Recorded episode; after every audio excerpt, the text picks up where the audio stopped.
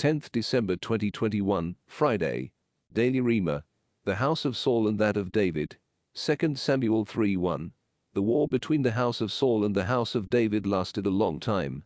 David grew stronger and stronger, while Saul grew weaker and weaker.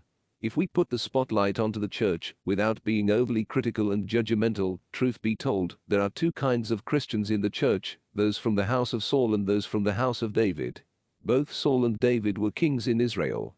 But there was a stark difference between the kind of hearts that they had. Trying to juxtapose the two, our theme scripture begins by telling us that the house of Saul grew weaker and weaker, while that of David grew stronger and stronger. The house of Saul represents those Christians who are in the flesh, carnal and led by their senses, while the house of David represents Christians who are spiritual, led by the Holy Spirit and the Word. While the Bible tells us that David was a man after God's very heart, 1 Samuel 13:14, Saul's heart was after the praises of men.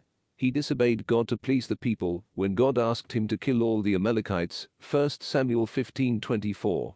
Saul had it right at one time, but his heart changed.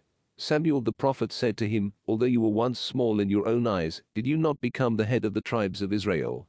1 Samuel 15:17. He was once small in his own eyes, but he became proud. How sad. We must be very careful.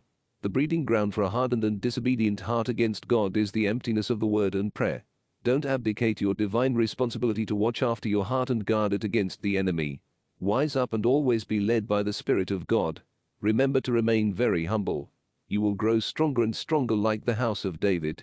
Study more, 1 Chronicles 11:9, Acts 13:21 and 22. God bless you and kindly share.